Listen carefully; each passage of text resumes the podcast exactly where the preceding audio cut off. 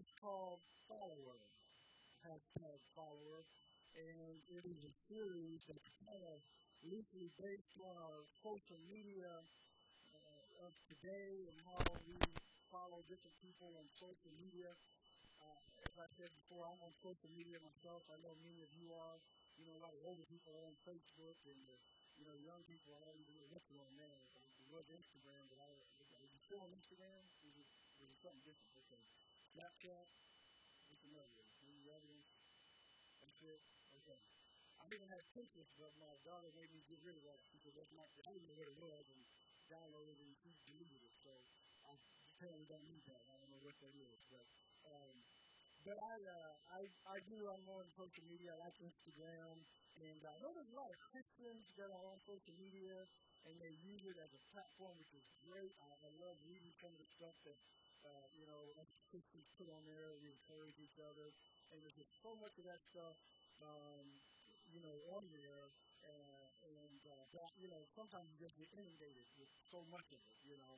And I kind of like uh, just talking to people sometimes, face to face, and, you know, maybe picking up the phone. I'm a terrible phone person. I am. I'll admit that. But sometimes I just like talking to people on the. You know, me and Brother James were talking the other day, uh, you know, about certain situation. Sometimes you just got to go there and I go, hey, what's going on? What's happening? I need to see your face. I told my daughter that, uh, lives up in Boston, and, uh, you know, she texted me back and forth, and uh, I just finally one time contacted and FaceTimed her, and uh, she said, why'd you do that? I said, I need to see your face. I need to see what's going on. What, what do you look like? What's happening? And so, but no, I, I do, I, I love it, social media. And one thing about social media is if you to follow someone on social media, uh, you know, you just click that button, right? We talked about it. You click it and say, I want to follow them. And why? Because maybe they are interesting, they're a celebrity, maybe they're a sports personality or a YouTuber or whatever it might be, and they, uh, maybe they have some interesting things to say, and you click follow. But then with that, as soon as they say something you don't like, if their political agenda doesn't match up with yours, or they say something that is contrary to yours, or they don't like the team that you like, and uh, whatever it is, I'm not following somebody that like the Patriots. I'm just honest with you right now. Uh, you know, but, um, or Michigan. But anyway, um, you know, you can just click that button and unfollow them. And the thing about it is, we're doing a comparison, obviously, with following Jesus Christ. On is a follower of Jesus Christ. Uh, the Bible says in Matthew chapter 16, Jesus said, if you want to be my disciple, you want to follow me, you must what? Deny yourself, pick up your cross, then follow me. It's not just about clicking a button to say, I want to follow you. And if Jesus says some things that you don't like, it's not about clicking a button just to say, I want to unfollow you. Okay? This is you're in it to live. You're a follower of Jesus Christ. You heard the testimony this morning. Uh, there's Cheryl's testimony. I mean, you're in it. You're going to be in it now. Don't just be in it. Just dip your toes in. Come on. And uh, there, there's a reason that Jesus wants all of you. Sister Carol was talking about the kingdom of God, and he prayed that prayer, Thy kingdom come, Thy will be done on earth as it is in heaven. Can I just tell you something this morning? And I don't want to blow your theology away. I'm not trying to make you mad or anything like that. But when I read about the kingdom of God, in that thing, that book we were talking about earlier, the Bible, you find some interesting stories in there, by the way. I'm telling you, pick one up. When, uh, when I read about the kingdom of God, I don't see where the kingdom is flooded with sickness. I don't see where the kingdom is flooded with backbiting and offense. I just don't see it in there. And uh, so we're talking about your kingdom come on earth just as it is in heaven. Shouldn't we be looking for no more sickness and disease? Shouldn't we be looking for no more offense? Come on, somebody. Shouldn't we be looking for no more backbiting? Shouldn't we be looking for no division? Well, we just have to agree to disagree. Paul never said that. I'm not trying to make you upset. And I know that's what we have to do sometimes. Sometimes we study that way. But if you want to see what the Bible says, Paul in Corinthians said that you should all, all, all, Filipino, black, white, Asian, whatever it might be, Asian, all of you should have the what mind? Same mind. speaking the what? Same thing. And there should be no, he didn't say there should be only some divisions if you kind of disagree on sports or if there's some social things that happen with the police or other people, you can, you can disagree on that, but everything else agree on. That's not what he said. Now, I know I'm on street already this morning, but I had to get right there. He said we have the same mind speaking the same thing. That's what he said. That's what Paul said. I don't know if you're trying to go for all of it, but for me, 99 and a half just won't do. God's kingdom comes on earth as it is in heaven. What's different on earth than it is in heaven? Well, we must look around and we must find that. And the only way we'll be able to grasp that whole thing is to become a follower of Jesus Christ, a true follower. Not a quick button follower, but a true follower. Now, on this journey of being a follower, there are five types of people on the journey. All right, the first type we're just going to touch on very briefly. Uh, look at the next slide there. Um, Sarah is admirers. The first type we're just going to touch on admirers. Keep on going, keep on going, keep on going. We're going to touch on admirers, uh, and then we're going to touch on inquirers. Keep going, keep going. On going. Get past that. Go further, further, further, further, further, further. You can already go. 99 hundred. There we go. Keep going. One more. We go. Stop right there. Admirers. Go back one. Admirers, inquirers, responders, followers, and reproducers. We're going to talk about all of those. Admirers, inquirers, those that ask questions. All right, responders, those that actually respond to the Word of God. All right, and then followers, those that say, I will uh, deny myself. I will pick up my cross and I will follow you. And finally, what we really want to get to is really the Ephesians 4. We're talking about going on unto full stature. We want to get to being reproducers. Because if you're a follower of Jesus Christ, then you're going to be a reproducer. Because that's what Jesus is. We're going to be like him. We're going to be what he is. So this morning, just briefly, let's talk about admirers, the first step in journey. Uh, admirers, by the way, let me, let me say this to you. Uh, this series and, and that, this word uh, is not meant to uh, uh, send you or tell you that, hey, where you are, if you're an admirer or you're an inspired, it's a bad place to be. It's, it's not meant to, it's not for correction. This is just to shine a light. How many know that the Word of God, the Bible says that we are light? We are light on a hill. And what does light do? It reveals what's in the dark. And that's all this word is meant to do, to reveal to you where you are with Christ. And so as we go through this series the next few I want you to see, well, maybe I'm there, or maybe I'm a couple different places, or maybe it depends on what day it is uh, as to where I am. But you must see where you are, because to get to where God wants you to go, you must first know where you are now. Come on. That's, that's basic with any directions or instructions. If you're going to get to my house and you call me up and say, I want to come over your house, tell me how to get there, my first question to you is going to be, well, where are you now? If you tell me where you are, I can tell you how to get there. So you have to know where you are. Admirers are people who want a way out. They are looking for, looking to Jesus and expecting a breakout from the old. Here's the thing about admirers. Are the multitude of people. Now, I'm going somewhere with this. Just follow me through. Admirers are the multitude. In Luke chapter 6, beginning of verse 17, the Bible says this.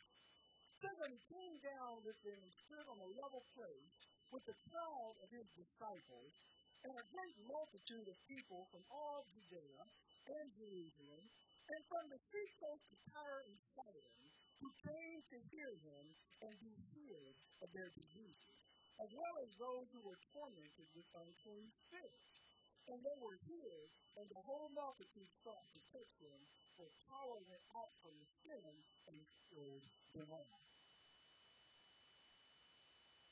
Admirers are the multitudes of people that are attracted to Jesus because he is wonderful, he is powerful, he is gracious, compassionate, He's all of those things. He's loving, he's long suffering, and admirers are those people who heard about Jesus. I heard this man was going through town, and uh, my friend tells me that he was, uh, he, was, he got healed, and another friend tells me his daughter was healed, and, and Jesus, when he taught, it just did something in their spirit, and then taught uh, like no one else talks. There's something different about. And so the multitude, when it comes to see what's going on, it's like some kind of a spectacle. You know, what, who is this Jesus? What is he's talking about? Uh, maybe I'll get to see a miracle today. But admirers are also real people. Come on. And admirers are people who need, uh, they have a real need. They have a need for healing. They have a need for release from torment and they have a need for a touch from Jesus. Admirers need a healing. Admirers are people who heard that Jesus can heal. Come on. And they said, hey, maybe he can heal me. I'm an admirer and I need a healing. Some admirer has to understand about Jesus is when you come to Jesus for a healing, Jesus is not one that will just touch your outer body and maybe heal your broken bone or whatever disease it might be and then leave you alone. See, that's the thing that admirers don't understand about Jesus. Jesus doesn't just heal the physical body. Jesus heals the spirit, the soul, and the body. Jesus will reach all the. If you come to Him and say, Lord, I want you to heal me, He says, okay, I don't know if you know what you're asking, but I'm going to reach all the way in. Because I heal from the inside out. Come on. That's what Jesus does. He doesn't just put a salve or a balm. Come on. He doesn't just give you a couple of leaves and tell you, well, just wait for a few days and it's going to be all right. Reaches in to heal spirit, soul, and body. He does it from the inside out. Come on. We're talking about thy kingdom come on earth as it is in heaven. That's what we're talking about. Okay, we're not talking about a band-aid on a situation. We're not talking about a cast and now you're using crutches. Come on. We're not talking about a sling so that your arm can heal itself. When you go to Jesus for healing, Jesus reaches all the way in. Admirers are people, they're real people. They need uh, release from torment.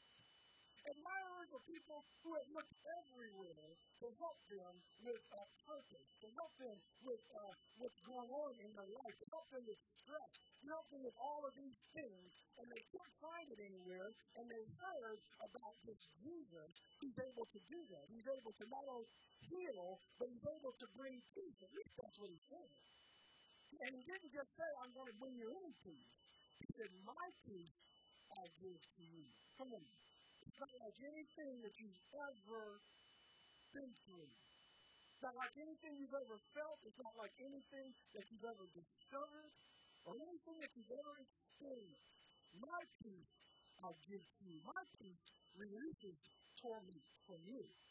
Now, my peace doesn't get rid of the situations that are around you. But my peace is better than just taking you out of the situation. My peace and grace comes upon you that you can go through any situation and still have peace. Come on, somebody. That's what Jesus does. Admirers are people who need to be touched by the power of Jesus. They need a touch. Admirers have been hopeless. Admirers have been people who say, you know what, I'm sick and tired of the way that the world treats me. I'm tired. Admirers know that there's something about Jesus that not even religion can do. Come on. Religion can't even do this. I mean, I can go to a church and go through all the rituals and, and say prayers and respond to altar calls and all the things that are religious. But admirers know that there's something more. I don't know what it is, but there's something more than just going to church and clapping my hands and saying a few phrases. Come on, somebody. And knowing some Christianese vocabulary, and I know that there's something deeper with the Lord Jesus Christ. I don't know what it is, but there's something more. And marriage be the touch from Jesus. Jesus stood up before his disciples and he said, Listen, will you leave me? And Peter said, Well, where are we going to go? I don't understand. I'm not thinking, I don't understand everything you're saying. You're saying some hard things, said Jesus. And I'm just going to be honest with you. I don't understand it all. I mean, you know, I mean, if, if you want Jesus, I really would tell you I don't agree with it all either, but I, I, I don't know what to say, but I do know this. Where am I going to go? You have the words of life. Where am I going to go? You heal people. I mean, even though I don't understand, I'm not going anywhere. I'm staying right here. Admirers are people who need to be touched by Jesus. Admirers are people, they're looking for a way out.